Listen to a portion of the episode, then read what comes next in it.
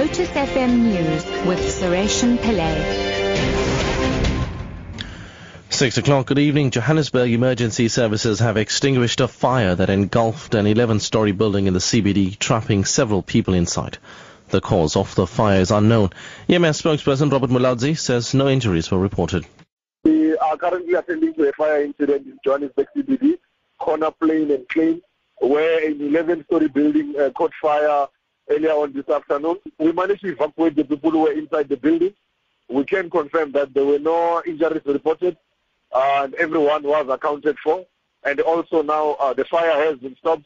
Uh, we are just uh, doing what you call dumping down, uh, extinguishing the, the hotspot.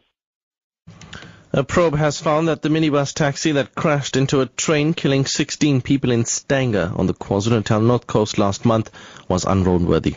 This despite the eNaTIS system showing that the taxi had recently been tested and issued with a roadworthiness certificate in Gauteng. MEC for Transport Willies Mchunu tabled an executive statement on the Shaka's Head crash in the provincial legislature in Peter Pietermaritzburg today. He says a private investigator commissioned by the department found that there were several mechanical defects on the vehicle. The left side engine mounting was perished. The rear gearbox was perished. The rear brake drum diameter was over the, the normal size. The right front brake pins and brushes were worn to excess.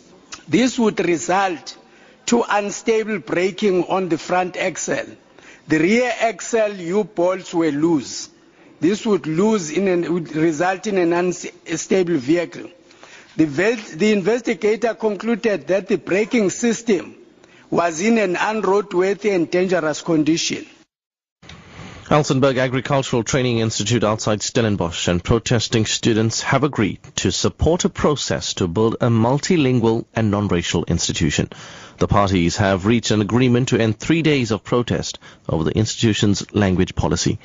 Western Cape Agriculture Department spokesperson Petro van Rhyn says they are very eager to address language and transformation issues at Elsenburg.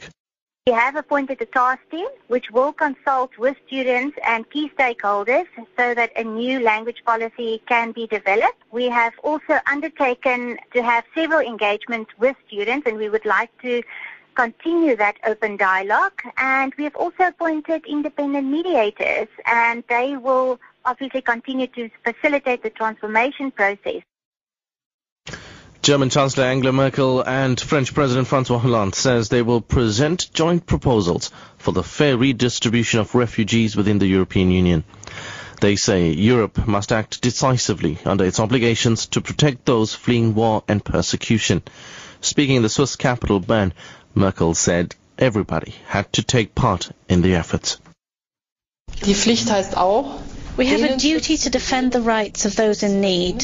The Geneva Convention on Refugees is binding, not just on Germany, but on all member states of the European Union. The top story at 6 o'clock, Johannesburg emergency services have extinguished a fire that engulfed an 11-story building in the CBD, trapping several people inside. I'm Suresh Pillay. Headlines in half an hour.